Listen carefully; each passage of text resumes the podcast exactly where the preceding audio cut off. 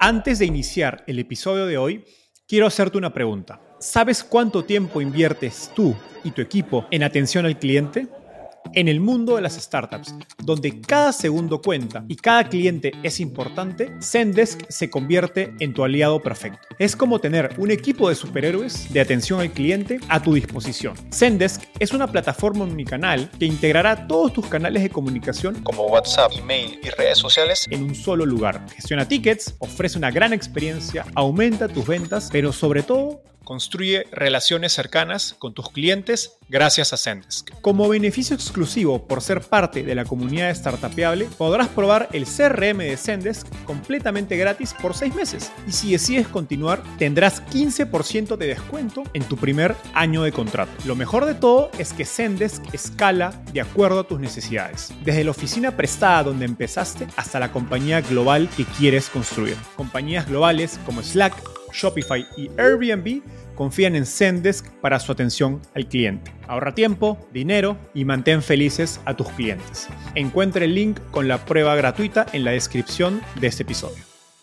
Silicon Valley no es solamente una industria, es un estilo de vida. Y a veces uno no entiende el estilo de vida porque no pertenece. Gadi Borovich dejó una de las universidades más innovadoras del mundo para convertirse en inversionista de Venture Capital. A sus 20 años empezó a trabajar en fondos como XX y WeFunder y tras haber invertido en más de 40 startups, Gadi decidió emprender su propio fondo de Venture Capital. Hoy Gadi es socio de Antigravity Capital, un fondo que invierte en startups de software vertical basadas en inteligencia artificial. En este episodio conversamos sobre qué hace a Minerva una universidad tan innovadora en la experiencia de Gadi. De cada semestre de los cuatro años, como grupo, vas rotando en distintas ciudades del mundo. Su estrategia para conseguir su primer trabajo como inversionista.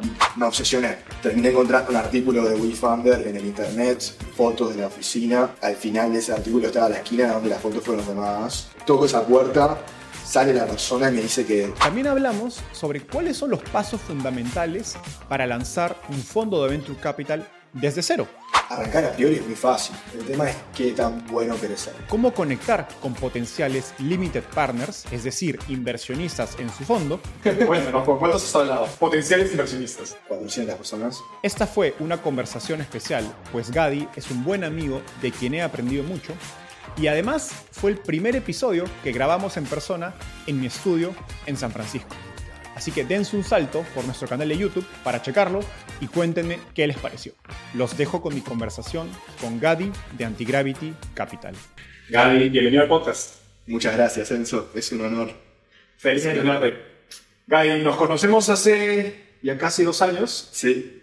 Y la verdad que ha sido un, un honor, un placer conocerte a una edad muy joven has, logrado, has hecho cosas muy increíbles y me encanta este, esta idea de que la gente, pues, si la gente fuera una celda de Excel y jalas el Excel al infinito, ¿cómo se vería? Creo que eres de esos amigos, creo que ese futuro en las celdas, en las celdas 100 se ve increíble. Pero bueno, vamos a empezar con la primera celda. Ok, cuéntanos cómo llegaste al fascinante mundo de las startups. Sí, es, es un poco la historia de mi vida, en realidad, porque nací y viví toda mi vida hasta los 18 años en Uruguay. Siempre soñé con la idea de irme para afuera, pero no tenía ni idea en realidad qué es lo que yo quería hacer con mi vida. Era más esta idea de quiero estudiar afuera. De alguna forma quiero encontrar la vuelta de poder irme a Uruguay, al menos por un tiempo. Pero podemos ir un poco más allá después, pero era más por un tema de tener ese, ese título de me fui, fui a la persona de Uruguay que se fue a vivir al exterior y de estudiar afuera y volver, pero siempre con la idea de volver. Y mi padre en realidad es psicólogo, mi mamá tenía una empresa familiar, nunca me expuse el mundo de la tecnología, en Uruguay, al menos en ese momento no había cultura así, etc. Entonces fue realmente esa idea de irme y después pasar por ciertas cosas para encontrar la vuelta de llegar a San Francisco cuando entré a la universidad acá y fue entrar a la universidad que me mostró este mundo, sentir la energía de la industria de San Francisco y un poco el resto es historia en cuanto a uno como arranca a intentar exponerse y conocer gente y ir explorando un poquito más qué es lo que querés hacer con tu tiempo. pero, pero fue el poder irme a Uruguay y entrar a la universidad acá, justo en San Francisco, que, que 100% me cambió la vida. En el intermedio entre salir de Uruguay y llegar a San Francisco, pasaste seis meses, unos meses en Israel, sí. viviendo en un kibbutz. Un poco más. Que es un una- un concepto de sociedad muy particular. Ajá. Cuéntanos qué te llevaste de, de esa experiencia. Sí, no sabía cómo, no tenía ni idea cómo navegar el sistema, navegar el sistema universitario en Estados Unidos. ¿ok? Entonces, eso no era una opción.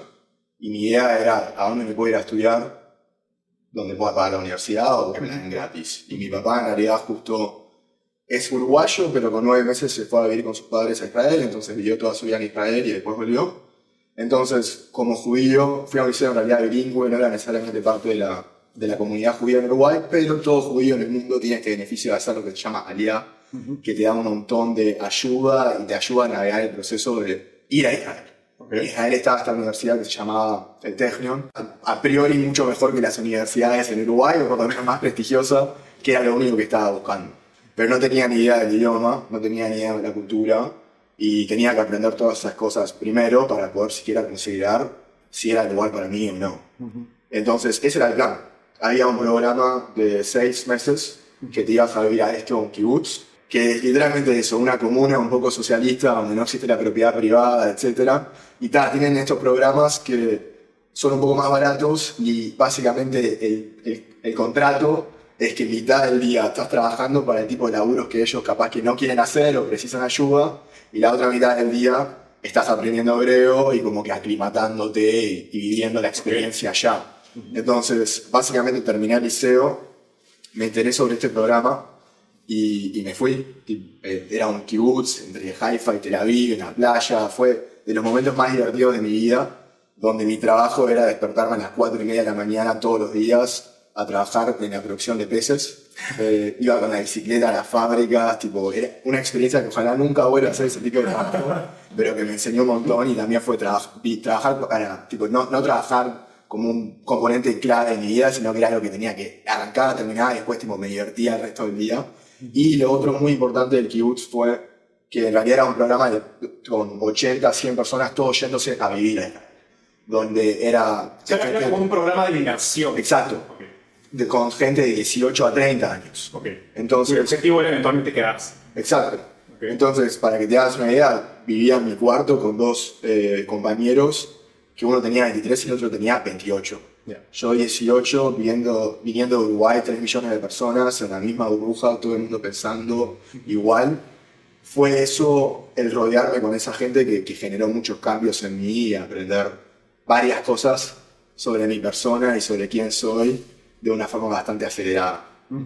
Eventualmente llegas a San Francisco. ¿Qué hizo que no te quedes en Israel Sí, y optes por Sí, ir a una universidad en Estados Unidos? Mi idea de Israel era bastante obsesiva y poco pensada, en realidad.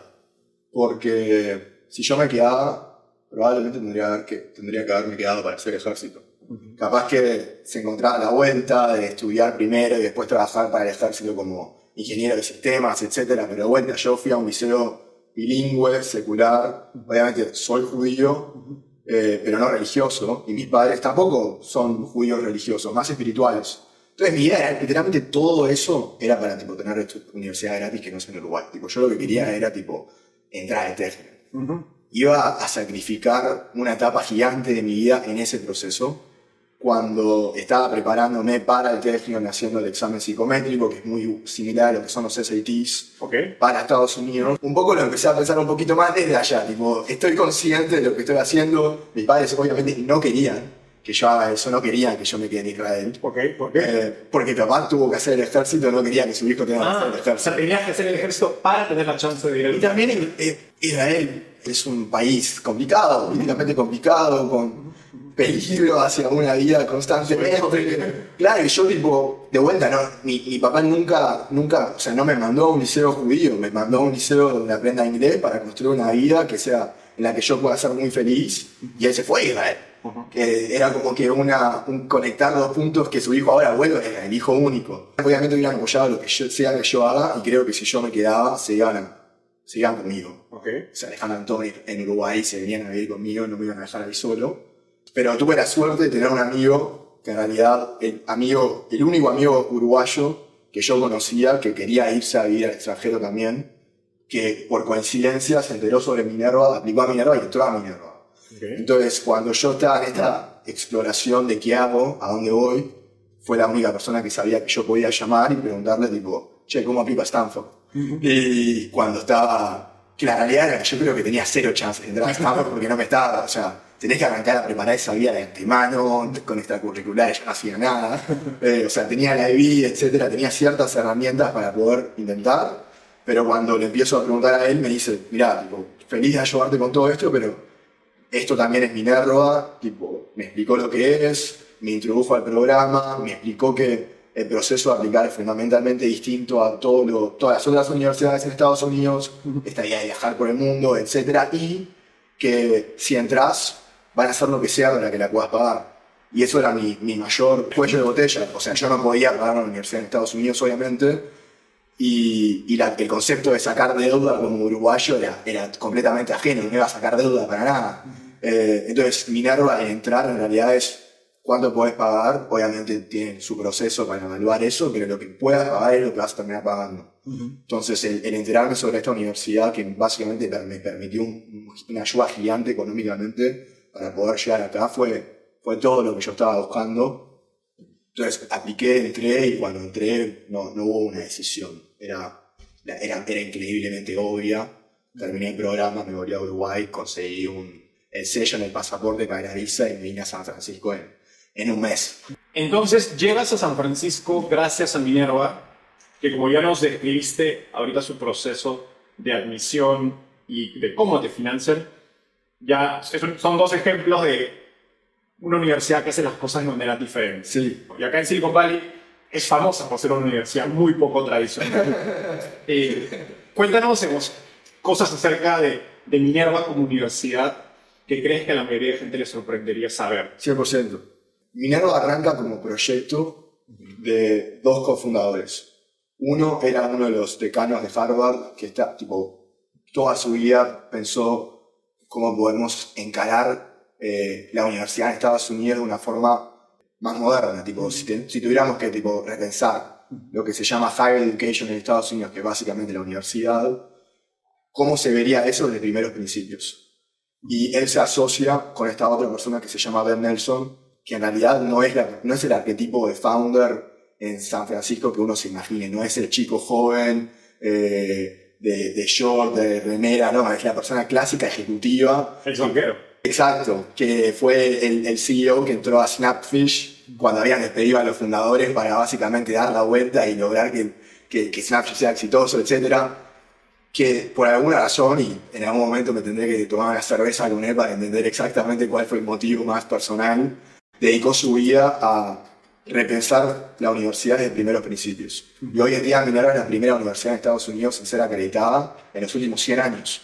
Entonces, si uno mira las universidades como mercado, es un mercado bastante estancado que no evoluciona hace mucho tiempo, donde a veces los incentivos de una forma económica están un poco desalineados. El otro día escuché esta expresión que universidades en Estados Unidos, en Estados Unidos son más un asset manager vestido como universidad, como educación, donde a veces la- el incentivo es cómo generar que los endowments sigan creciendo, el precio de la universidad, 60, 70, 80 mil dólares al año, gran parte de ese capital no va al aprender, sino a que, que va al generar que los campus sean increíbles, con una cancha de fútbol gigante. Para atraer a, gente con más ingresos. Exacto. O en vez de que se esté enfocado en los primeros cuatro años de universidad tradicional, gran parte de ese capital va a laboratorios para los PhD o masters que no tienen nada que ver con yo como 18 años querer pagar una universidad para tener una buena oportunidad con el resto de mi vida. Y el otro insight, eh, el otro punto con esto es cómo crear una experiencia de universidad donde en esos cuatro años uno aprenda y lo acerque más a la experiencia laboral, donde lo que uno haga realmente sea útil. Entonces, todo eso para como que describir la filosofía que se termina manifestando como somos solamente 150 personas por generación, en vez de miles, de 60 países distintos, o sea, de todo el mundo, donde cada semestre de los cuatro años, como, equi- como grupo, vas rotando en distintas ciudades del mundo. Entonces, arrancaba San Francisco año 1, tenías ese verano, el año 2, básicamente tenías ya un edificio de Minerva en Corea del Sur, en Seúl, y después te ibas a Hyderabad en India, y Berlín en Alemania, y Buenos Aires en Argentina, y la idea es esto, de todo el grupo de cada generación viajando por el mundo juntos, eh, teniendo esta experiencia cultural de todos los continentes, de todo India, Corea, Estados Unidos, Latinoamérica, donde en cada semestre uno trabaja con asociaciones de cada país para poder entender un poco cómo es el tipo de trabajo, cómo son los estilos y la cultura y la etiqueta de cada una de estas regiones. Es, es increíble. Y lo lindo es que básicamente como que buscan a ese chico internacional. 10% de cada generación es americana. La mayoría somos internacionales y la mayoría viene más de una historia de, ven, soy capaz que más un, un overachiever de donde vengo y siempre tuve este sueño de querer irme, pero no sé exactamente cómo. Y Minerva te encuentra porque tiene un programa súper grande de como que encontrar talento esparcido en el mundo y, y, te da esa primer puerta abierta hacia Estados Unidos, que en lo personal era, era lo que a mí más me importaba. Y después hablaremos de esto, pero yo, o sea, terminé abandonando la universidad, no me fui a ninguna de esas otras ciudades, me quedé a San Francisco consistentemente. Eso era lo que realmente yo estaba buscando, la chance de llegar acá. Abandonas la universidad al año, ¿correcto? Fue como que gradual. Al año, o sea, yo arranqué a trabajar en esta empresa que se llama WeFunder, que es una startup de YC acá en San Francisco, ese primer verano como pasante. Y el CEO de WeFunder básicamente pasó a ser mi primer mentor en la ciudad. Y él tiene una, también una ideología bastante extrema de vida, donde me dijo, ¿para qué te importa la universidad? Ya estás acá, voy a hacer lo que sea para que te puedas quedar, abandonala y trabaja conmigo. Eh, Antes de ir por esa ruta, cuéntanos cómo conseguiste. WeFunder. Yo al principio no, de vuelta, no, no tenía exposición a tecnología de chico. A veces la gente hace, la, hace el chiste acá en San Francisco de que uno recibe su primer computadora a los 12, 13, la desarma, aprende a programar. Yo no era esa persona, mis padres eran muy distintos a, esa, a ese arquetipo, a esa historia. Entonces no sabía lo que me estaba metiendo cuando yo llegué acá. Al principio en realidad mi plan era hacer un PhD. Quería hacer investigación, como que más el camino tradicional, de terminar la universidad, investigar, tener un PhD de vuelta, un poco también. Pero estabas estudiando programación había elegido Computer Science. no porque me encantaba programar, sino que capaz que sí sabía esto, que era una herramienta muy importante para el resto de mi vida, por más que yo sabía que no quería ser ingeniero de sistemas. Entonces quería entender cómo funciona todo, pero nunca me imaginé como persona en el escritorio, tipo escribiendo código 24/7, yo no soy esa persona, nunca lo fui. Pero bueno, cuestión, un poco la historia de cómo, cómo vas descubriendo el mundo. Me acuerdo que había una empresa en Uruguay que se llamaba WoW, que era como el grupón para Latinoamérica. y, y, yo sabía que esa empresa existía porque de chico con mis padres comprábamos esos cupones para comprar sushi. Y tal, era una empresa que obviamente quería un montón porque comía sushi a través de esa empresa. O sea, era esa más ese vínculo personal. Y después cuando llegué a San Francisco, el fundador de WoW vivía acá, en, en la bahía. Y, y, era como que intentar conocer a esta gente. Y la nada le mandás un mensaje por LinkedIn, te contestan sos un estudiante cualquiera, no tenía ningún mérito de historia hacia mí, no sabía ni cómo escribir nuestros mensajes, pero a veces una persona se despierta de buen humor, te contestas el mensaje, te tomas un café y la nada, algo más que te va como que tipo inspirando, motivando, con la chance de ver cómo todo esto funciona. Entonces como que todo eso arrancó este proceso de conocer gente, arrancó por conocer a todos los uruguayos en tecnología en San Francisco, que pasó a conocer a argentinos, a ir a eventos, conocer gente de Estados Unidos, enterarme de lo que era Y Combinator, y como que a poco yo quiero todo esto. Y me enteré sobre esta página de pasantías en YC, en Y Combinator, dos empresas de YC que tenían programas para pasantes. Una de esas empresas era WeFunder, que básicamente lo que hacen es equity crowdfunding en Estados Unidos, que significa que cualquier empresa pueda levantar capital de personas no acreditadas, que se traduce a sus comunidades, sus usuarios, gente que ama el producto, etcétera y me acuerdo de mandarle un email a Nick, el CEO, diciendo que quiero trabajar ahí. Y me contesta eh, diciendo que va a estructurar la entrevista con la VP of Ops, que, que estaba CC on the thread. Que básicamente es agregada, tipo, que la agregó al, al, email. Y yo no sabía lo que era CC, no sabía lo que era thread. Lo que no me, nunca me di cuenta es que nunca agregó a nadie ese email. Y yo no, no sabía. Entonces le mandé cinco follow-ups, nunca más le contestó. Desde su cabeza probablemente asumió que estaba solucionado y él movió, siguió con su vida. Y, me obsesioné. Terminé encontrando un artículo de WeFunder en el internet de cómo era la cultura de trabajar ahí, fotos de la oficina. Y al, al final de ese artículo estaba la esquina donde las fotos fueron tomadas. Entonces me fui a la esquina. Eh, me acuerdo de llamar a mis padres y decir, tipo, voy a hacer esto. y, y, mi papá decir, tipo, hacelo. O sea, seguí. Seguí, seguí, seguí esas ganas Y me tomó horas en realidad encontrar esa primera casa, tocando puertas, gente saliendo diciendo no, no, acá no, está, no existe WeFunder, o ni me contestaban. Terminé encontrando la casa a través de las imágenes que eran de adentro, no afuera de la casa. Entonces, identificando un poco la luz y el tipo de ventana, eh, toco esa puerta, sale la persona y me dice que de ahí se mudó WeFunder hace años y por alguna razón salía a la segunda dirección. Voy a la segunda dirección en un Uber, que vuelta estudiante, gastar en un Uber de 15 horas ahí era un, un dolor de estómago. Eh, me mando a otra zona de la ciudad, que era Nueva y eso era Pochuelo Hill. Eh, sale la- veo, veo la casa, eran ventanales, entonces transparentes, se veía que no había nada adentro, ni una mesa, ni una silla, nada. Y justo sale el, el vecino a recibir un delivery y le pregunto, che, ¿qué onda? ¿Sabés de WeFunder? Una empresa que puede, capaz que estaba acá. ¿Tenés idea si están, si se fueron? Ni idea. Y la persona tenía un, un número en, en- en el celular, llama, no le no llama, manda un mensaje a esa persona, la persona contesta con la tercera dirección. Cuando llega a la tercera casa, estaba todo el equipo de WeFunder en realidad en Austin, en Essex, XW. Entonces, la persona que me abre la puerta es G1, que termina siendo una persona muy importante en mi vida, y era solamente ella y Nick, el CEO, en, en esa oficina. Les cuento, no me acuerdo cómo, cómo los encontré. me acuerdo que me hicieron una entrevista de 30 minutos súper boba. Eh, supongo que para simplemente filtrar que, ok, sos un loco, pero tenés que tener cierto nivel de competencia para esta ajá. pasantía. Y, y me dieron la pasantía en el momento. Y, y tal, y eso como que un poco arrancó la estructura de mi trabajo a priori que permitió que tenga el tipo de libertad para hacer lo que hice después y tener la chance también de trabajar directamente con Nick desde el día uno, que para un chico de 18 años, uruguayo, inmigrante que no conocía a nadie, de la nada, Nick en ese momento, para que tengas una idea, tenía 40 años. Y WeFunder es una empresa bastante conocida en San Francisco, en la comunidad de YC. Entonces, de la nada apareció esta persona que me abrió 800.000 puertas y me, abrió la posibilidad de entender cómo este mundo funciona.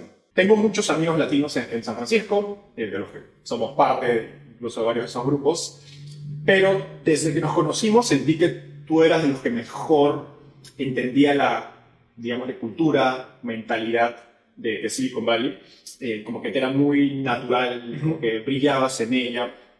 En cambio, yo y el resto de mis amigos latinos era como que estábamos tratando de navegar, de entender el idioma, de ver cómo nos adaptamos, que tenemos que cambiar, que tenemos que hacer diferente.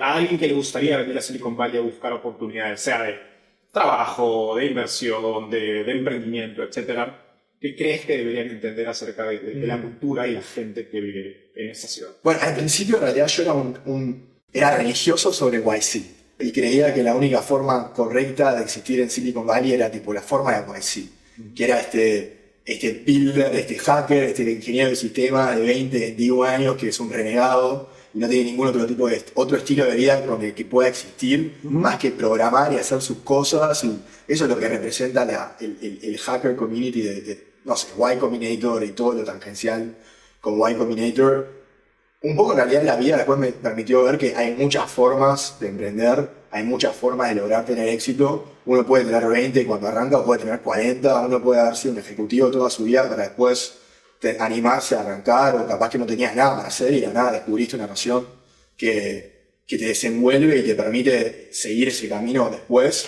Pero Paul Graham, el founder de YC, define, define Nueva York como la ciudad ambiciosa y San Francisco como la ciudad creativa. Y creo que la gente de acá, al fin y al cabo, elige estar acá porque hay algo sobre esta ciudad que, que genera que tengan que estar acá. Conozco muchos emprendedores que vienen a San Francisco y les cuesta conectar con la gente. Sí. ¿no? Entonces, eso es lo y, y me- ellos, o sea, te, te- hago esta pregunta porque ellos me lo han hecho a mí. Sí. Oye, ¿qué tengo que entender de San Francisco? Me ha gustado conectar, como que la gente es así. Entonces, eso es lo que, lo que yo trato de, de, Ah. de- de un poco de descifrar, ¿no? Sí. Nunca, nunca lo pensé así, pero si capaz que lo que se me acaba a la cabeza es ser increíblemente curioso. Si no entendés la cultura, cada conversación que tengas acá, hace preguntas. La gente le encanta hablar sobre su propia vida. le Todo el mundo en San Francisco es inmigrante. No serán de Latinoamérica, pero vienen de otro lado del mundo. No son de acá. vienen de, del Midwest en Estados Unidos, de pueblitos de 100.000 personas y la nada ellos tuvieron- también tuvieron que aprender cómo aclimatarse Exacto. a esta ciudad. O vienen de Nueva York y la nada, tipo, el ritmo es distinto. O vienen de Europa, o vienen de África, o vienen de Asia, de donde sea. Y todo el mundo tiene su historia. Entonces, co- como nuevo en lo que es esta este- esta comunidad, hace un montón de preguntas y probablemente puedas conectar con esa gente mucho más rápido, intentando interesarte sobre lo que les tomó a ellos, aprender cómo navegar esta ciudad también, lo que opinan ellos hoy, porque seguro a todo el mundo le encanta criticar San Francisco, te van a hablar un montón de eso, y también se van a abrir más y eso va a permitir que tú también con ellos puedas conectarnos. ¿Te parece que la forma de hacer negocios en San Francisco es mucho más transaccional respecto a Latinoamérica? Algo que me han dicho muchos emprendedores es, llevo a hablar con un inversionista y no hay nada de, de ¿cómo se dice?, de small talk, ¿no? No No. nada Oye, ¿qué es tu vida? ¿Tienes hijos, familia, Sí, sí. etcétera? Es de frente a, ¿qué? ¿Qué hace tu empresa? ¿Cuáles son los números? ¿Cuál es el mercado? Dame todo de frente. Sí. Esto es algo que en realidad, de vuelta, lo lindo tener un socio que no sea latino. Siempre le criticaba sobre la, la- la cultura eh, transaccional de San Francisco y lo hemos debatido mucho con él y con otros amigos acá. Lo que yo de a poco fui entendiendo es, ¿y qué si elegimos otra palabra que no sea transaccional? Porque siento que transaccional tiene una connotación bastante negativa. ¿Qué si la cultura en realidad de San Francisco simplemente es un poco más directa, seria, formal, estructurada, donde uno tiene la oportunidad de estar vendiendo algo que la otra persona en realidad lo que le interese es escuchar lo que tenés para vender, que no le interese hablar sobre tu vida y tu día a hay momento para eso, pero en realidad tenés la in- instancia de estoy levantando capital y esta persona por una hora va a dedicar todo su tiempo a estar presente y escuchar lo que yo estoy intentando hacer. Tengo su tiempo. Y, y- y si logro navegar esa conversación de una forma donde hay una química o una conexión obvia con esta otra persona, va a invertir a un ritmo mucho más transparente y rápido. Es increíble. Entonces lo, lo, lo volcás a Latinoamérica y a veces esa cultura menos directa, menos transaccional, menos formal, a veces lleva a estés en un círculo vicioso de meses donde en realidad no tenés ni siquiera idea de lo que el inversor está buscando. Acá a, a priori vas a tener muy muy claro qué es lo que yo quiero y qué es lo que tú... Entonces, tiene su magia y uno como que tiene que aprender a, a verle lo bueno y verle lo malo. Y a veces mi consejo para latino, o mi consejo a mí mismo es aprende a existir sin perder tus, tus raíces. Siendo más tácticos, sé que hace, digamos, en- a través de XX, así invertiste en muchos emprendedores que no son de Silicon Valley, que vienen tanto, digamos, inmigrantes como americanos, pero que vienen de quizás pueblos pequeños de- del Midwest. Conocemos Sí. conocí un emprendedor en común y que está trabajando en Derek. de Derek, de esa compañía de, de salud. Sí. Eh, Derek es un ¿qué- crack. ¿Qué consejos le das a estos emprendedores que, pues, digamos, son extranjeros en Silicon Valley y buscan conectar con inversionistas o, o incluso con, con asesores, con advisors? Sí, con Exceso nuestra idea era invertir en outsiders. Entonces no era necesariamente de dónde venían, pero sí el, el acceso que tenían a la- al network de Silicon Valley era muy limitado y queríamos ser el primer cheque en este, en este tipo de persona que era increíble construyendo producto, pero que no tenía una red de comunidad y la, el- la, preposición de Exex era ser esa primera red íntima de comunidad donde escribíamos el primer cheque, pero capaz que entre esos founders del cohort también sean parte de la- de la- del casamiento de cada uno 10 años en el futuro. Y era un poco eso lo que estábamos intentando como que formar. Entonces sí, nos vimos en gente como Derek, que venía de Minnesota, o founders que venían de Sudáfrica, o Ghana, o founders en Europa. Y honestamente, o sea, el consejo para ellos es, voy a intentar ser pragmático también. Eh, hay ciertas comunidades en San Francisco que existen para eso. Como Exex hay varias otras que su objetivo es encontrar emprendedores así. Entonces, identificar esas comunidades que no es solamente intentando... Esas comunidades no son para invertir en minorías. Exex, no, nunca, nunca nuestro objetivo era invertir en minorías. Era invertir en los mejores. Pero nosotros creíamos que el talento existe en todos lados y queríamos encontrar ese talento que, que, que no existía en San Francisco y que nosotros podíamos ser su primer punto de inflexión. Entonces, mi- nuestro, nuestro framework, nuestra cabeza estaba en, en- era encontrar gente increíble que, que nosotros podamos tener tipo la chance de ser el primer cheque en alguien así. Entonces, hay, hay dos, hay, hay tres universos en San Francisco. Está el universo de gente que simplemente quiere estar rodeado de los mejores. Está el universo de gente que quiere eh, generar un tipo de estructura que esté enfocado en minorías, que está increíble y que deberían existir. Eh, y después hay un tercero que no, no, son, no son auténticos sobre lo que los motiva, sino que les encanta el prestigio y lo que y, el, y, y- y lo que viene con tipo ser un emprendedor en Silicon Valley, porque la cultura cambió un montón y hoy en día a veces sos el, el chico popular si estás trabajando en la empresa más cool de Silicon Valley. Yo como le, le voy a hablar a esos en el grupo 1, gente que, que, lo está, que lo que están haciendo lo están haciendo por las razones correctas y porque les encanta lo que hacen y quieren rodearse de gente como ellos.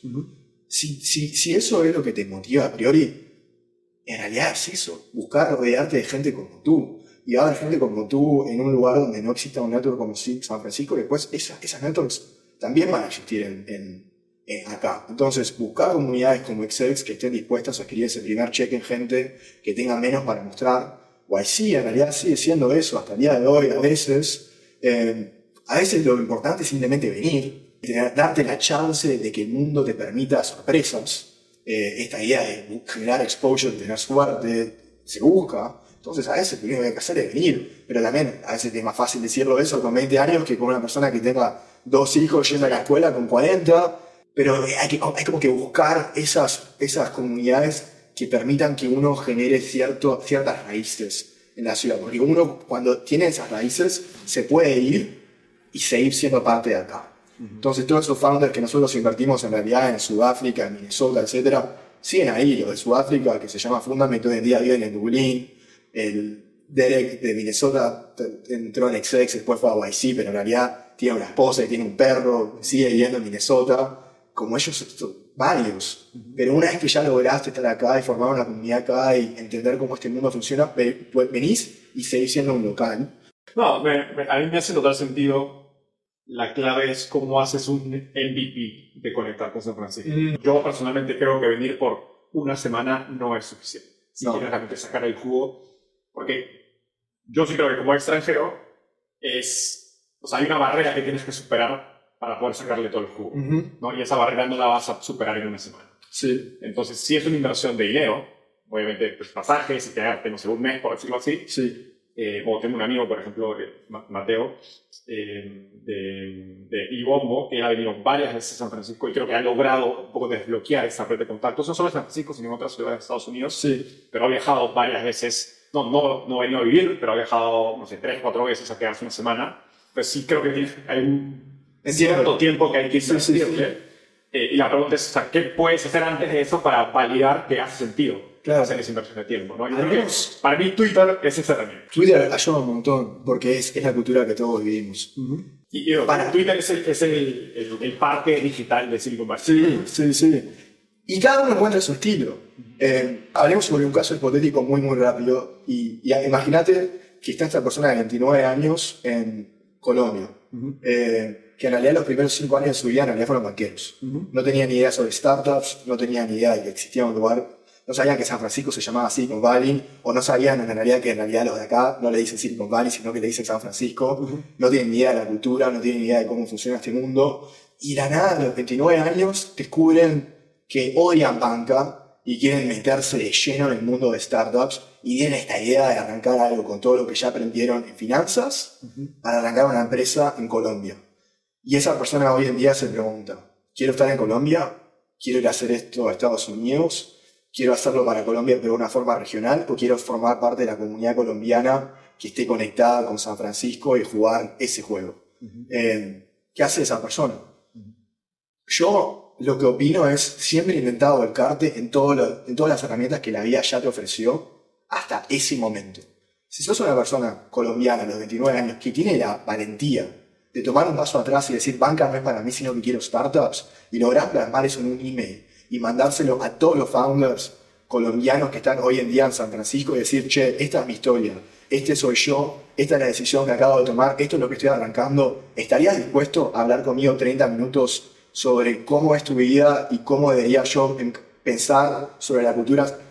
Capaz que cuatro personas no te contestan porque están ocupadas, pero una persona seguro. Y si es, Colombia es un país gigante, entonces seguro que hay 500. Entonces seguro que podés tener 40 llamadas. Arrancá por tener esas 40 llamadas. No sabes, no tenés ni idea qué puede surgir de esas 40 llamadas. Entonces arrancá por ahí eh, y después expandí. Se suele decir que digamos, antes de levantar un fondo de Capital, debes de trabajar en un fondo de Venture Capital, debes de emprender, debes de operar. Sí. Hay, muchas recomendaciones en torno a cómo cómo hacer una carrera en Venture Capital.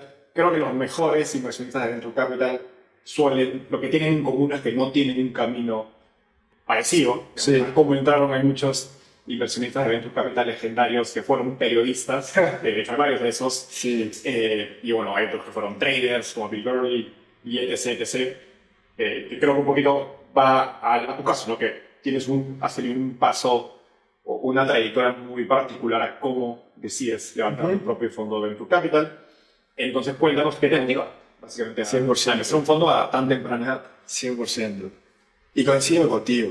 Si hubiera intentado seguir el playbook para estar haciendo lo que estoy haciendo hoy acá, probablemente no lo está haciendo. Eh, te voy a dar esta historia, ya cuando estábamos arrancando Anti-Gravity hace unos meses, eh, tuve una llamada por una introducción malísima con una persona que en realidad es un crack. Pero la intro no fue buena, entonces creo que la persona no estaba inclinada a darme bola. Era una llamada que estaban corriendo de acá para allá con cámara apagada por Zoom, ¿no? Tipo, vos habrás tenido un montón de esas llamadas, todos hemos tenido esas llamadas, y mi intención en ese momento era cómo, de- cómo bien, bien rápido puedo generar que preste atención.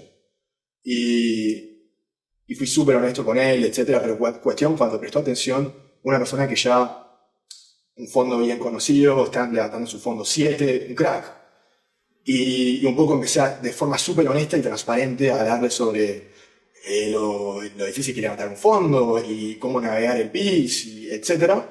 Y algo, algo que me dijo él que en realidad me marcó un montón es la pregunta más importante que te tenés que, que contestar es ¿qué tanto más que, like, how badly do you want this? ¿Qué tanto más querés tú esto que el resto? ¿Qué tanto estás dispuesto a eh, sacrificar y dedicar y, y vivir para simplemente lograrlo? ¿Por qué arrancar un fondo ahora fue gradual? Fue como que este pasito a pasito que me llevó a siquiera tener la chance de arrancar fondos, de entender lo que conlleva invertir en startups, de tener la oportunidad de poder hacerlo a los 20 años con Exex y poder invertir en 37 empresas que invertimos el primer cheque en todas y de las 37, 8 entraron a YC después y levantaron bastante. O sea, son, em- logramos trabajar con emprendedores muy, muy buenos y yo rodearme de gente donde estábamos liderando todo eso, que era muy, muy buena, y yo como que intentar, de, de a poquito le fui agarrando un poco de sabor. Realidad, ti- invertir es muy divertido, levantar capital es muy divertido, esta responsabilidad de manejar capital ajeno se siente muy, muy bien, es un privilegio, si te lo tomás en serio es muy, es muy, muy divertido, y de la nada me fui dando cuenta que esto era perfecto para mí. De vuelta, un padre psicólogo, vida que de chico hablábamos sobre crisis cuando teníamos peleas, traer un poco más esta perspectiva humana y emocional a rodearme de gente increíblemente talentosa y la posibilidad de poder formar parte de la vida de toda esta gente que admiro un montón, desde, desde el rol que yo sé jugar hoy. Honestamente, a veces creo que es, una, es un rol que, no, que, que- que es demasiado bueno como para que exista. Fue creado para mí, el- la intersección de tecnología, optimismo, finanzas, relaciones humanas, capital, plata, es- es todo, es, es todo lo que yo soy. Entonces, una vez que yo de a poquito me fui dando cuenta que eso soy yo, era, ¿qué, más puedo estar haciendo? Quiero arrancar ya. Mencionaste el concepto de track record. En tu experiencia, ¿qué tan importante es tener un track record previo, sea como inversionista ángel o habiendo trabajado quizás en un fondo, eh, en, en otro fondo ¿no? donde tienes oportunidad de invertir en otras compañías para tener éxito al levantar un fondo? Es Es importante. una variable que uno debería considerar, digamos, oye, me lanzo a levantar mi propio fondo hoy, o no, mejor, ¿sabes qué? Invierto en 10 startups mi cuenta, o trabajo, como en tu caso, en una aceleradora y tengo oportunidad de invertir. Es importante, pero es importante entender por qué es importante. Ok. Es importante porque desde la perspectiva de alguien que está considerando darte capital a ti o a otra persona o, o no darle capital. Los, los llamados limited partners, que son Exacto. los inversionistas que invierten en los fondos de inversión de startups. Y que hoy en día, con cómo está el mercado, a veces uno elige entre un, un inversionista en Brasil, elige entre 15% de interés anual en bonos del Estado. A veces no siquiera estás convenciendo sobre invertir en tu fondo, sino que en invertir en este asset class de venture capital a priori. Es importante en el sentido de que otra persona quiere darte plata y creer que sabes tomar buenas decisiones. Pero eso es lo importante, el saber tomar buenas decisiones. Entonces, de vuelta, como, como ese ejemplo del, del chico de 29 años en Colombia, ¿qué tenés tú en tu vida en este momento? ¿Cuáles son los recursos disponibles para poder demostrar en la- en- de la mejor forma posible que sabes tomar buenas decisiones. O que sos bueno, o que sos competente, o que sos alguien de fiar. Hay muchas cosas que importan en esa relación con capital tercero. Eh, o también, es, ni siquiera para la otra persona, es si vos vas a arran- arrancar tu propio fondo o querés ser inversor, tú tenés que ser la primera persona en tener un montón de convicción en ti mismo. Si no, nadie más va a creer en ti. Porque se siente y se, se huele. Entonces, ok, el track record importa. Si construir un track record crees que la mejor forma para ti llegar a ese lugar donde tú querés llegar, se- seguí ese camino.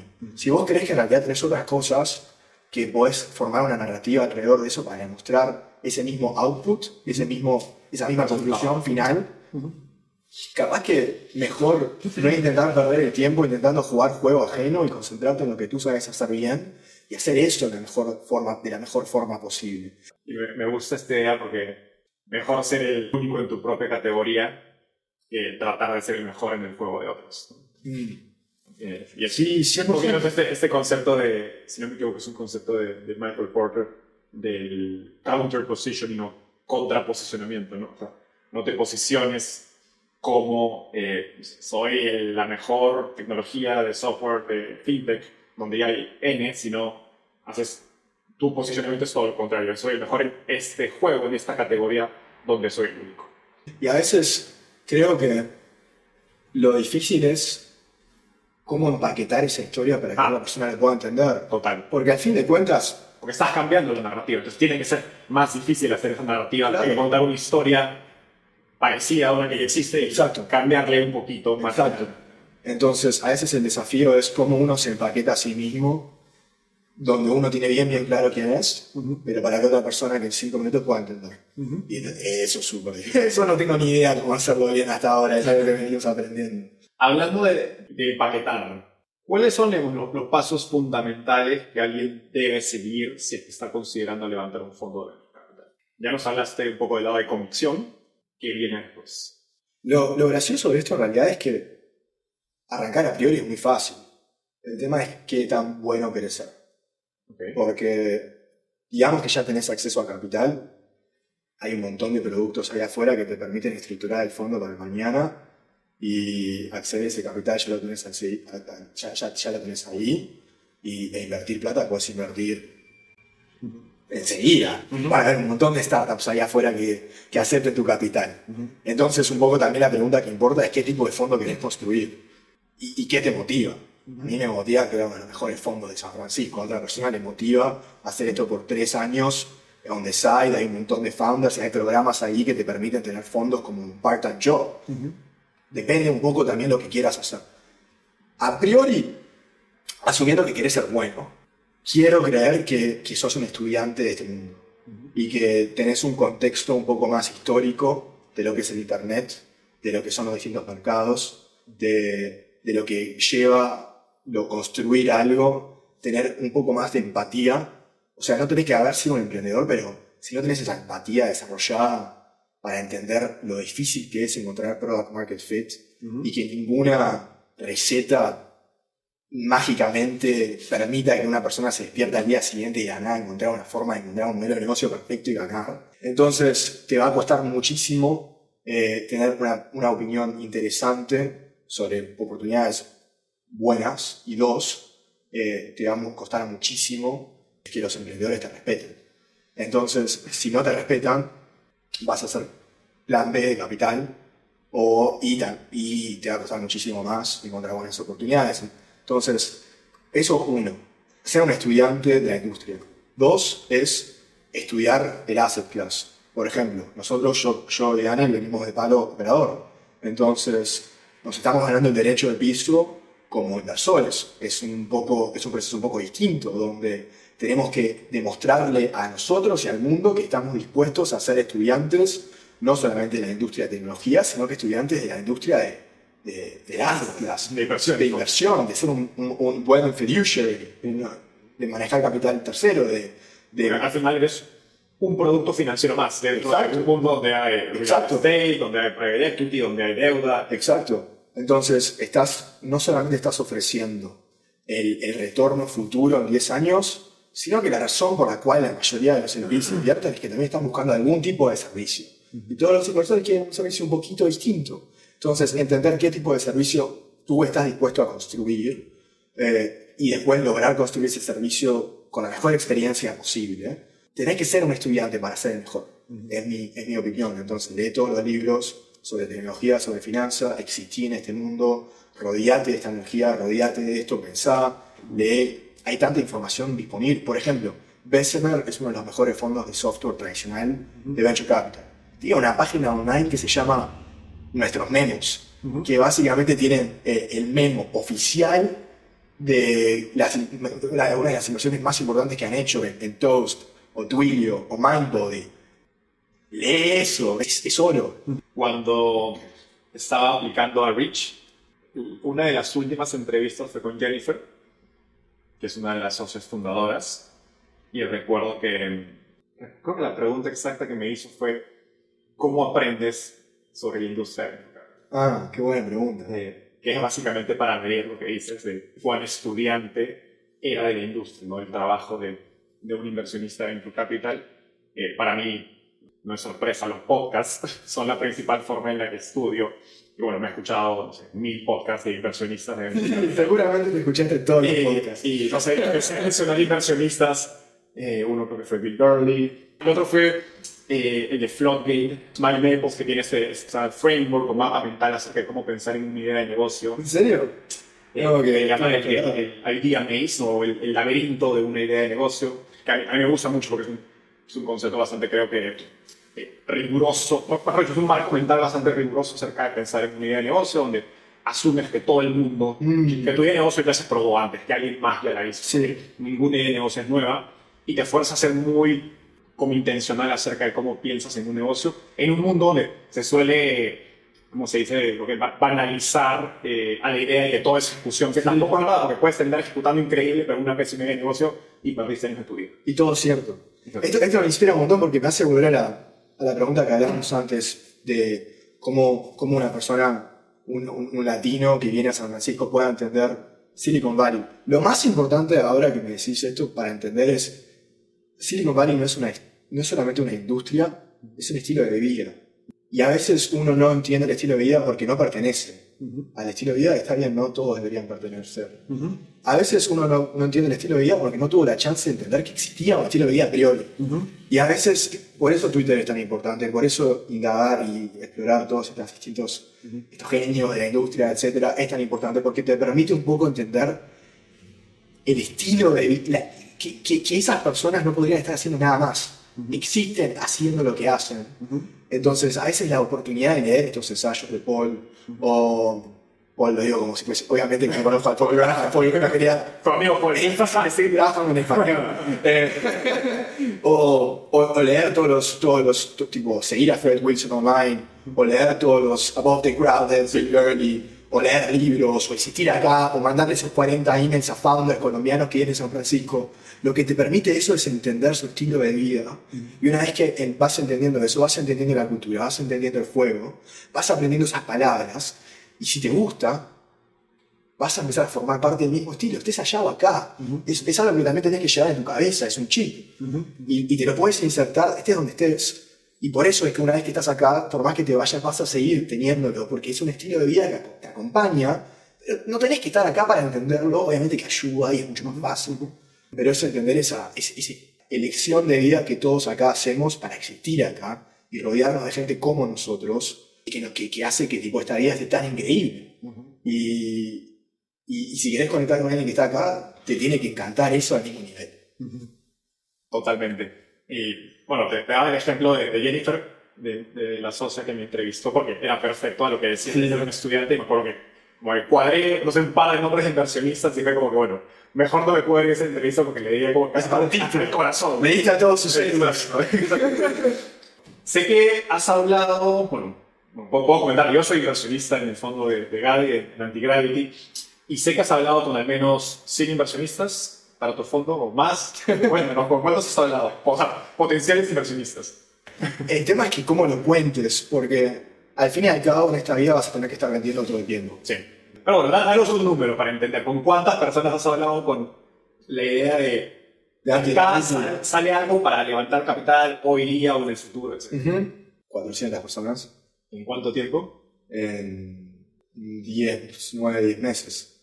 O sea, 40, 40 personas por mesa, aproximadamente. Pero, pero eso va en que, de vuelta, no todos son un pitch, No, no, no, pero a veces es, es es una- puerta que abre. Obviamente, obviamente. O es, o es gente que, a veces también hay gente que conoce también que un pitch tiene cero sentido. Entonces, notificar lo que estás haciendo ahora, esto, otro. Eh, pero no, sí, 300, 400 personas. ¿Cómo te acercas eh, a estas personas? ¿Cómo, cómo llegas a, a ellos?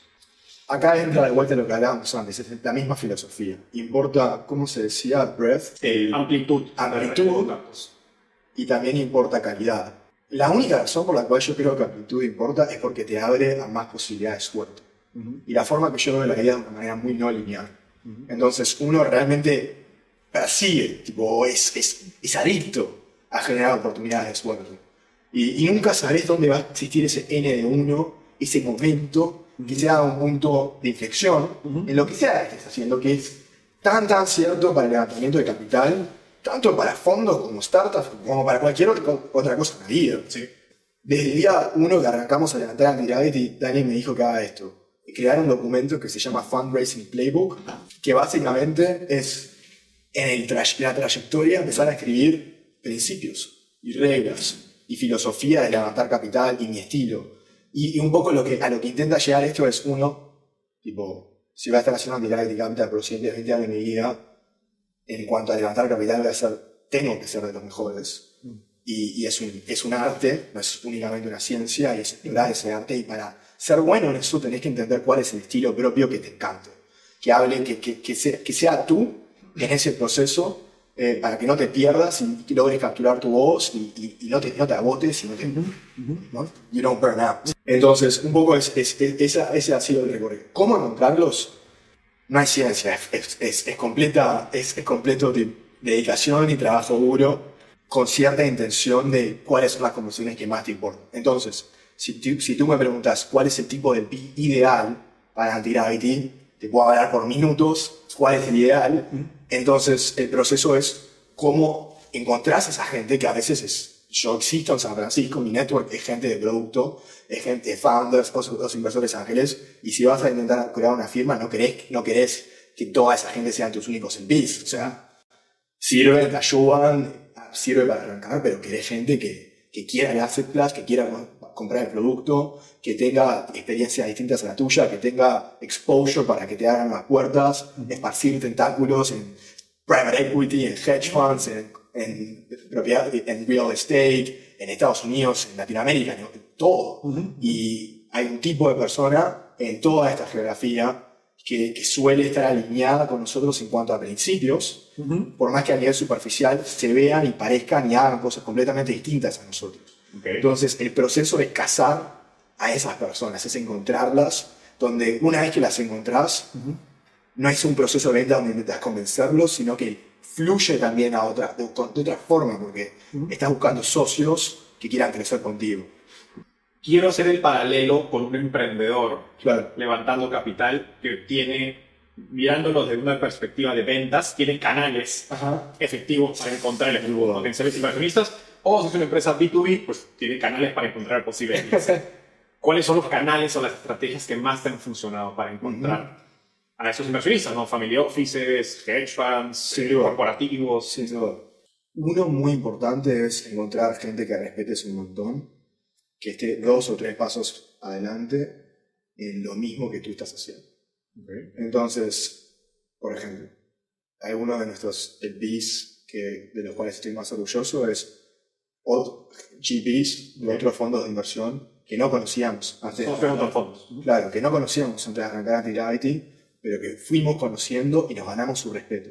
Ok. Y una vez que te ganas su respeto, esa gente te va a abrir a nuevas puertas. Entonces, eso obviamente que es un canal muy importante. El otro canal importante es, es básicamente intentar todo. Es, che, Enzo, ¿puedo, te, te jode si después de esto voy a casa y miro todas tus conexiones de LinkedIn, por más que sean miles de miles, y hago una lista de 10, 15, 20 contactos de personas que en realidad serían a priori interesantes para yo conocer. Y a eso voy con volumen de conversación. A veces esa conversación no, no tiene siquiera capital de invertir en un cheque para, para, para un fondo de inversión, sino que es una persona que capaz que es un es, es, la, es la persona que, que está en el grupo de cinco de BlackRock que manejan todas las relaciones de endowments en Estados Unidos y tienen más súper ambiciosos, existen en otro mundo, y capaz que esa persona también viene de Brasil. Estoy escribiendo a alguien acá. Entonces, a veces te juntás a tomar algo con esa persona, esa persona sabe navegar endowments y foundations y todo, que es algo que yo obviamente no estoy persiguiendo a priori para, para tirar que en el capítulo 1, pero ese universo él lo entiende mejor que yo a un nivel exponencial y es fascinante aprender sobre ese nivel eso y sobre ese mundo y muchos de esos principios se pueden aplicar a la forma que yo levanto capital con eh, individuos y familias y fondos de fondos en el capítulo 1 de Anti-Gravity. Y si a esa persona con tiempo se logra súper emocionar de Anti-Gravity y ve que nosotros vamos a estar haciendo por esto por el resto de nuestras vidas y que la razón por la cual lo hacemos es sincera y tenemos un motor de educación y estamos armando algo interesante y cada vez que hablamos el progreso es otro y van viendo esa evolución. Capaz que esa persona tiene a una persona en Brasil, a una familia en Brasil, que sería perfecta para Anti-Gravity, pero es, es, es, su única relación en, en, en, Brasil, entonces se la, se la va a regalar a una persona que no conoce, no, te la tenés que ganar. Ahí es lo que se vuelve muy desafiante porque es, estamos en un mundo donde cualquier persona tiene muchísimo para ofrecer para lo que tú querés lograr. Y querés llegar a un punto en todas las relaciones donde te den cosas. ¿Cómo lográs construir esa relación donde al fin y al cabo en realidad construís una relación no un numerito más en una lista en CRM que, que simplemente sea transaccional. Entonces ahí vuelve un poco el, esa biblia de fundraising que venimos construyendo desde el día uno, que es cómo lo haces de una forma que sea auténtica para ti, para que lo puedas hacer por años. Honestamente, lo que termina siendo secreto para mí es ser súper transparente sobre lo que quiero, lo, sobre lo que podría llegar a pasar desde esta relación y aceptando cualquier tipo de outcome, cualquier tipo de resultado. Si no pasa nada, está todo bien. Si pasa algo increíble y estás construyendo algo que te importa, todo, es todo para ti. Uh -huh. Y si logras comunicar eso a la otra persona y, y logran ver que, que lo estás haciendo con tanta energía y tanto amor y tanta dedicación, hay bastantes que van a querer ayudarte. Y a veces te ganas esa relación por, por generar esas ganas ajenas de querer ayudar a otras personas que la están peleando en sus vidas. Y lo, eso lo aplico ahora como persona que levanta fondos, también persona que invierte fondos. No hay nada más lindo que gente que se gane las ganas de querer ayudarlos y que, y que genere esa energía interior de, wow, sea que Antirabit invierta en ti o no, porque a veces no encajan en la tesis o lo que sea, me muero de ganas de verte ganar uh -huh. y quiero hacer lo posible para verte ganar. Y, y, y, una vez que logras ese tipo de relación, probablemente te termine yo ayudando 15, 20 veces más que, que, ese, que ese favor directo que capaz que me estás pidiendo a priori. -huh. Entonces, no sé, es como... Tienes una capacidad única de ganarte la confianza de personas de la manera que has escrito muy rápidamente. Eh, yo, yo personalmente lo he visto incluso en, en una primera llamada o en un par de llamadas, y, y, Daniel, tu socio, también me lo, me lo comentó. ¿Cuál es, ¿Cuál es tu secreto? O sea, creo que no basta con, o me, me, me, pregunto, no, no corres el riesgo de en este proceso de expresar toda la emoción por lo que sientes. Y está genial, es increíble escuchar a alguien emocionado y apasionado por lo que está haciendo. Pero ¿cuál es el punto medio entre eso y sueno como un niño emocionado? Es un punto medio eh, ilusorio, uh -huh. donde uno se aproxima, pero siempre es, es, es el, el, el, piso no es, no es del todo fijo, entonces a veces está más cerca y a veces está más lejos. Y, y, y, puede que haya estado más cerca hace un mes y ahora la semana que viene me despierto tal que, que perdí ciertas conductas que me ayudan a demostrar en todo esto que soy súper serio. Uh -huh, uh -huh. Pero es súper importante lograr ambos, uh -huh. porque al fin y al cabo tal cual, o sea, no, no represento el arquetipo de, de de una persona que está arrancando su primer fondo por muchísimas razones, por ser un inmigrante en Uruguay, de Uruguay en Estados Unidos, que fue una universidad no convencional, que, está, que abandonó esa universidad para ahora arrancar a esto sin haber operado por tantos años. Hay muchísimas razones por las cuales yo no debería existir uh -huh. en, en, lo que estoy haciendo hoy. Uh -huh. eh, no sé si la forma correcta de decirlo, pero es un poco, es, es cierto. Lo importante es, para mí, en, en mi forma de ser, es esto es lo que yo a priori logro comunicar de forma manera más fácil uh -huh. y generar en todo eso un tono serio donde te pueda contar a ti exactamente, no solamente que tengo energía, sino que también soy de los mejores y que deberías confiar en lo que estoy haciendo y que el acceso que tenemos es buenísimo y que parte de esta actitud también nos va a permitir conseguir el tipo de oportunidades y founders antes que cualquier otra persona y que todas las razones por las cuales Antigravity tipo, tiene ciertos edges, eh, tipo, puntos de ventaja, construir esa historia de una manera donde en, esa, en ese hilo conductor también estás teniendo una... Por ejemplo, es, el, ejemplo claro de esto es founder que aplica una entrevista de YC. El consejo básico es tener una, una página súper cortita con los cinco puntos más importantes, que no importa de qué termines hablando en esa entrevista, te asegures que esas cinco cosas las llegaste a mencionar porque sabes que son las cosas más importantes. Es cierto para esto también. ¿Cuáles son las cosas que en ese recorrido, en esa historia, querés sí o sí comunicar? Porque si no, se pierde cierta sustancia sobre lo que es lo que estamos haciendo. Me, gustaría profundizar, eh, o mejor dicho, hacer doble clic en el proceso de evaluación que hace un limited partner en un fondo. Porque se suele hablar de cómo un inversionista de capital evalúa a una startup, pero no como un limited partner que evalúa a un inversionista de venture capital. Sí, sí. Cuéntanos, eh, en tu experiencia de los limited partners que has levantado capital, cómo ha sido ese proceso, qué preguntas te hacen, qué información te piden. Sí, honestamente muy distinto de, de un LP a otro, de un limited partner a otro. Y a veces lo que la gente no entiende es que el océano de limited partners es tanto más expansivo que el océano de ángeles, inversores ángeles y venture capitalists desde la perspectiva de un emprendedor. Desde la perspectiva de alguien que emprende y arma un fondo de inversión, el océano de capital para un fondo es gigante.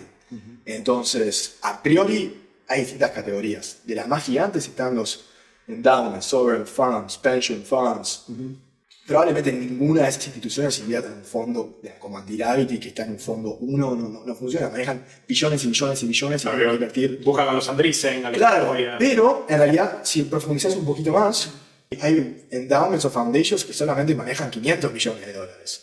Y, y, en realidad esos managers no tienen acceso a los fondos más grandes. Entonces, ese tipo de endowment a veces suele buscar fondo uno o dos. Entonces, el, proceso está en encontrar que exista. Entonces, incluso en el mundo del endowment son fundamentalmente distintos.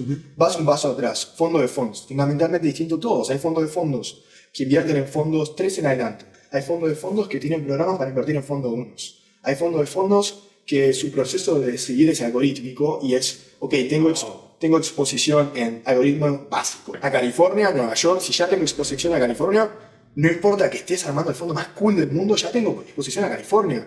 Lo que estoy buscando es exposición a, Mississippi, qué sé yo. Entonces no vas a lograr que cliquen con eso. Hay fondos de fondos que tuvieron 3, 4 experiencias anteriores malísimas con partnerships en fondo unos y no invierten en partners que no vengan trabajando juntos hace 10 años, 5 años, o que ya estén en un fondo 2 y hayan demostrado que sepan trabajar bien. Entonces simplemente no van a invertir en ti porque somos dos y no uno. Y hay otros fondos de fondos que solamente quieren invertir en dos y no quieren invertir en gente que lo hace solo. Hay family offices. Hay family offices que buscan eh, preservar capital a toda costa y nunca van a invertir en un fondo que recién empieza. Entonces van a invertir en fondos más grandes. Hay, hay family offices que buscan una experiencia mucho más de vínculo directo, de poder formar parte de la historia, de poder entender. Quieren aprender del ecosistema. Quieren aprender, quieren la oportunidad de invertir contigo, quieren la chance de que si bien a San Francisco haya alguien que les guste como persona y que se lleven bien y que la conversación sea interesante y que tengan una persona en San Francisco con la, con la que puedan confiar. Y lo mismo es cierto para individuos. Tenemos el PIS que vienen de, de Mid-Market Private Equity en Boston bien tremendo network en Boston, Nueva York, etc. Pero no tienen managers que entiendan tecnología en San Francisco.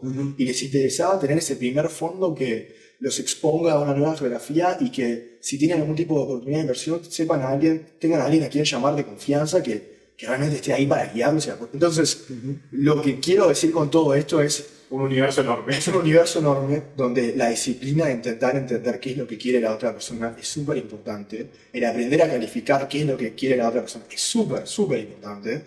y es mucho menos transparente mucho. los fondos de Venture Capital. el fondo de Venture Capital de algún modo está en su mejor interés publicar en su página web o hacer blog posts o en redes sociales.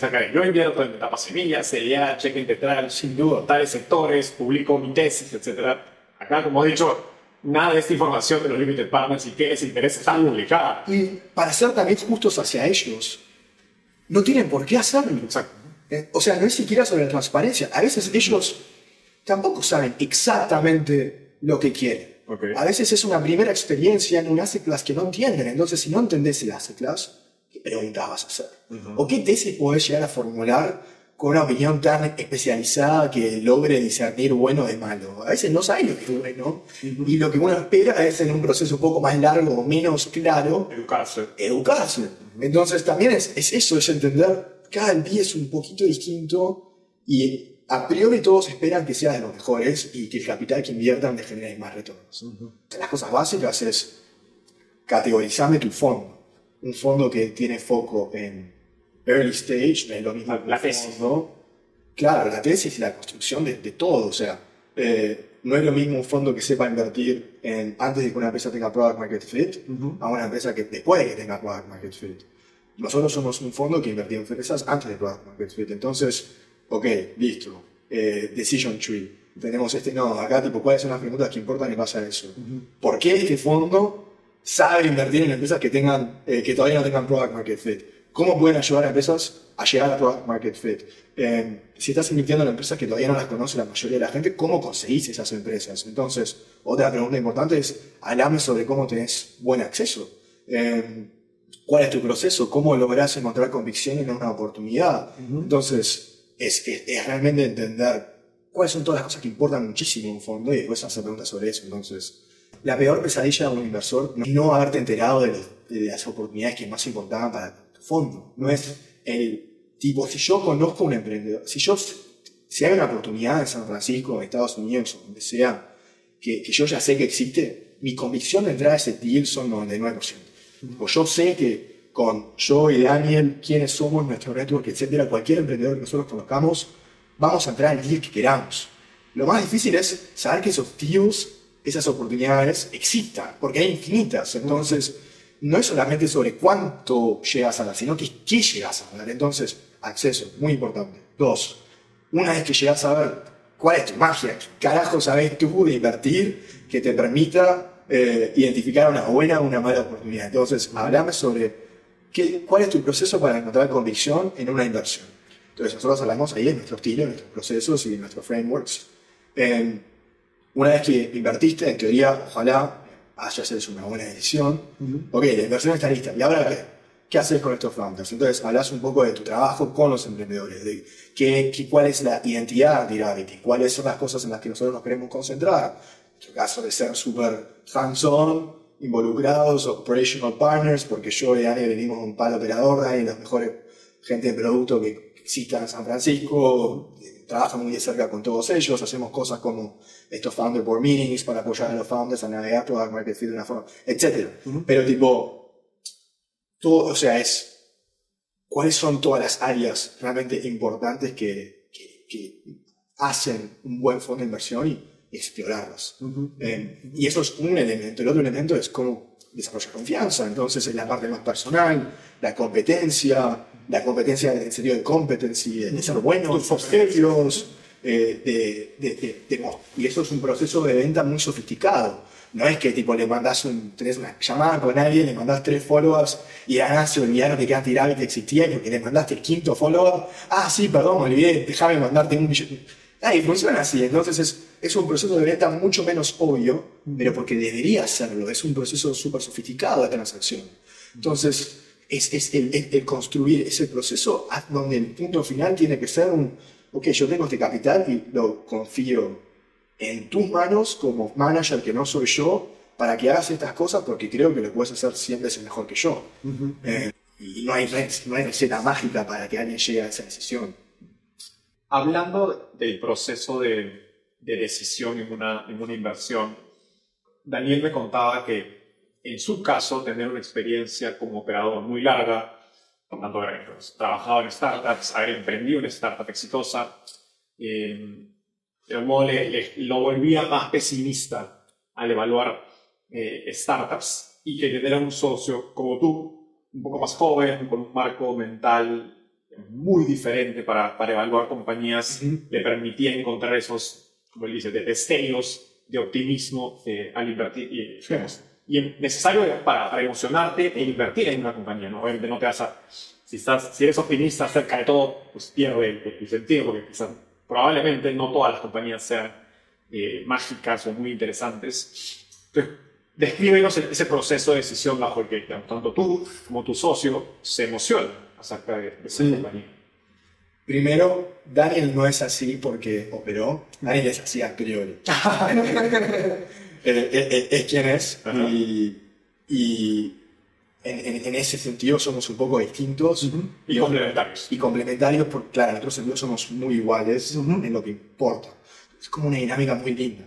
Lo que más nos importa a ambos es que cada vez que hacemos un proceso serio, la calidad con la cual hacemos ese proceso y la convicción con la cual llegamos a esa decisión, por lo menos a corto plazo, es al menos N más 1 que el anterior.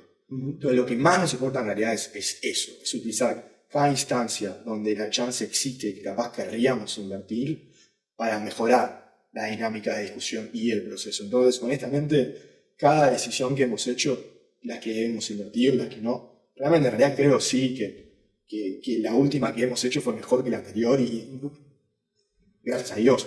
¿Hablas de la compañía o hablas del proceso de Del proceso, decisión? Ok. del proceso de llegar a la decisión. O sea, lo, lo simple es, Porque esa, esa es la caja negra. Claro, mercado. claro. Eso es lo que los emprendedores no entienden y piensan que un inversionista se fuma bueno hoy día y mañana decide si invierte o no, porque para una compañía decidió en un día, pero para otra se tomó tres meses y Sin duda. vivió cosas muy diferentes. Sin duda. Mira, sin, sin, sin ir a mucho más detalle, hubo una que hace poco miramos súper, súper serio y voy a dar contexto sobre cómo fue ese proceso. El founder yo lo conozco hace tiempo, hace mucho tiempo, es en realidad un muy buen amigo, alguien que quiero un montón y que sé que sea Andy Gravity o no parte de esa historia, de alguna forma ellos van a ganar.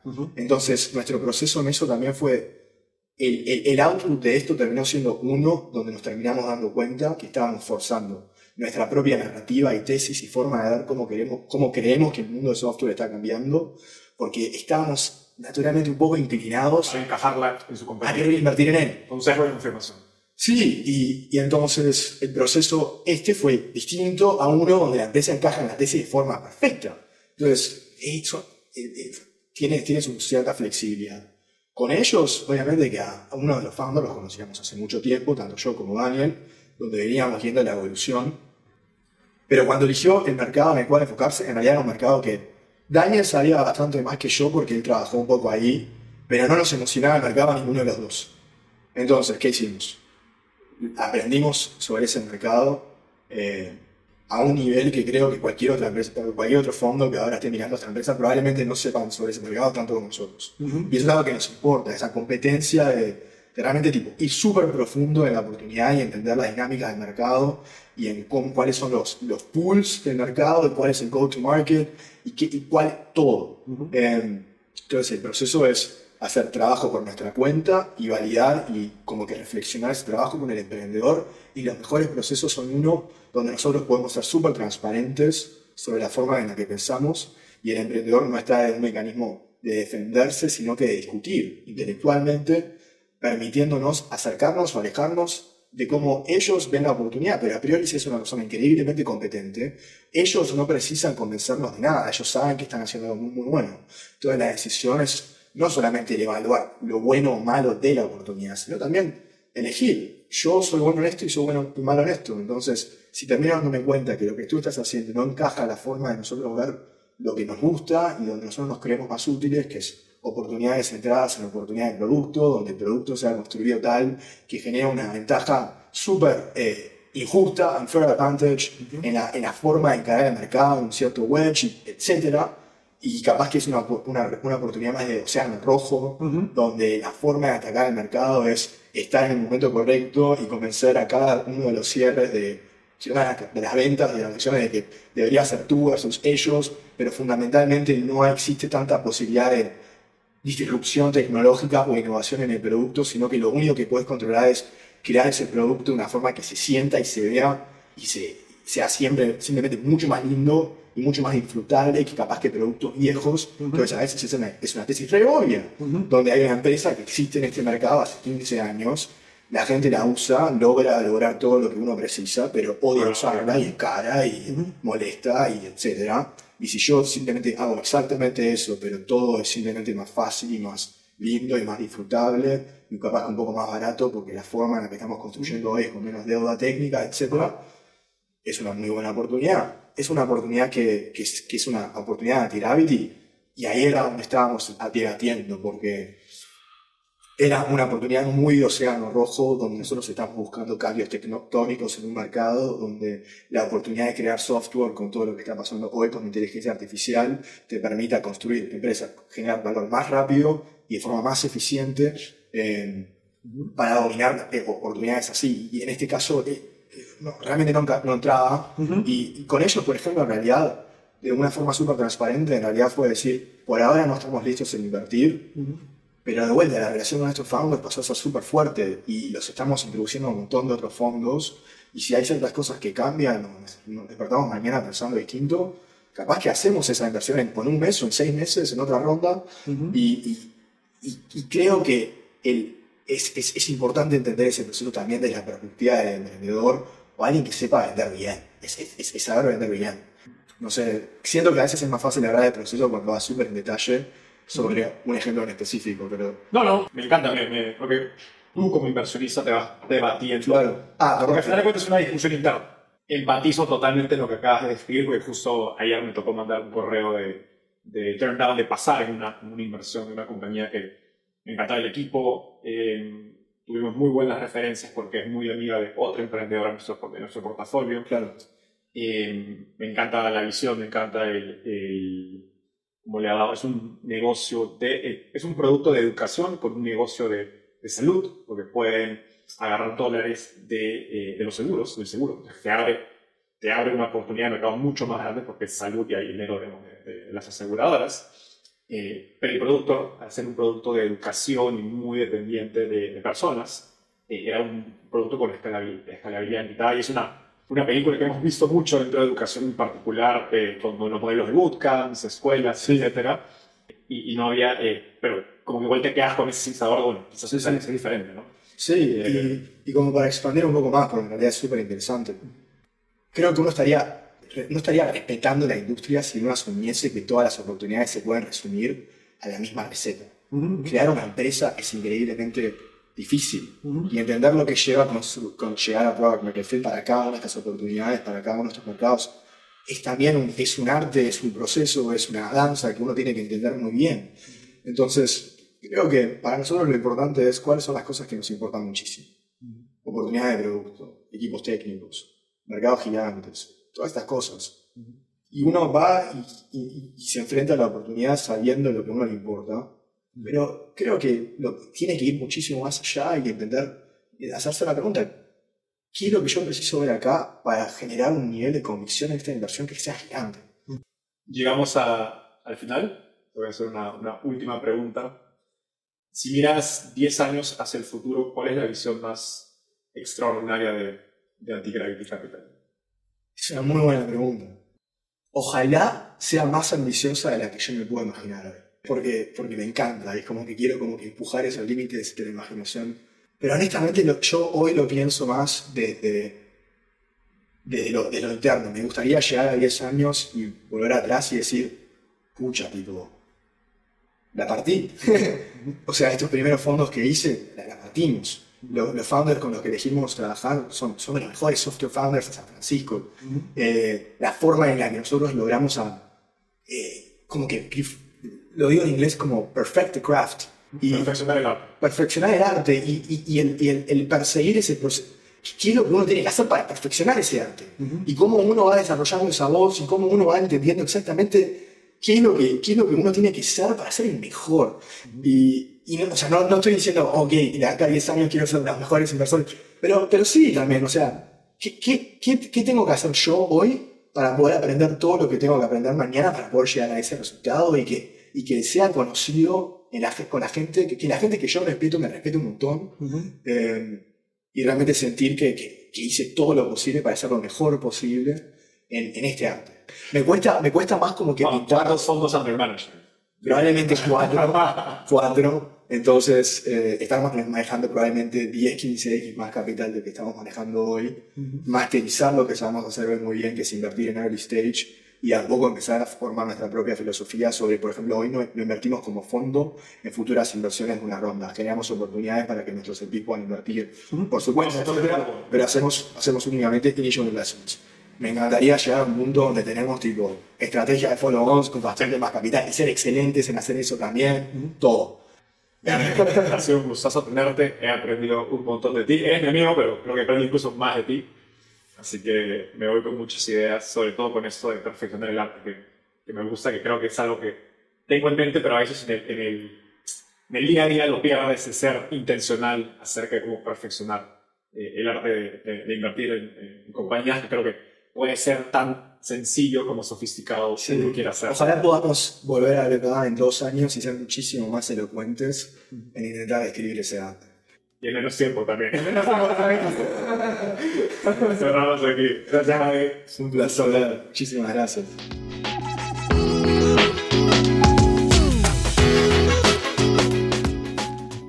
Antes de terminar, quiero contarte que lanzamos el podcast Startupiable en 2021 y ya somos más de 30.000 personas que lo escuchamos mes a mes.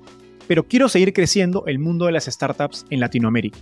Por eso, si te gustó este episodio, ayúdanos contándole a tus amigos, familiares, colegas. También suscríbete y déjanos un review en Spotify o Apple Podcasts. De hecho, me gustaría saber por qué escuchas el podcast. Mándame un mensaje sencillo a enzo.startapeable o por Twitter a arroba enzocavalier contándome por qué escuchas Startupiable y cómo te ayuda a tu empresa o carrera.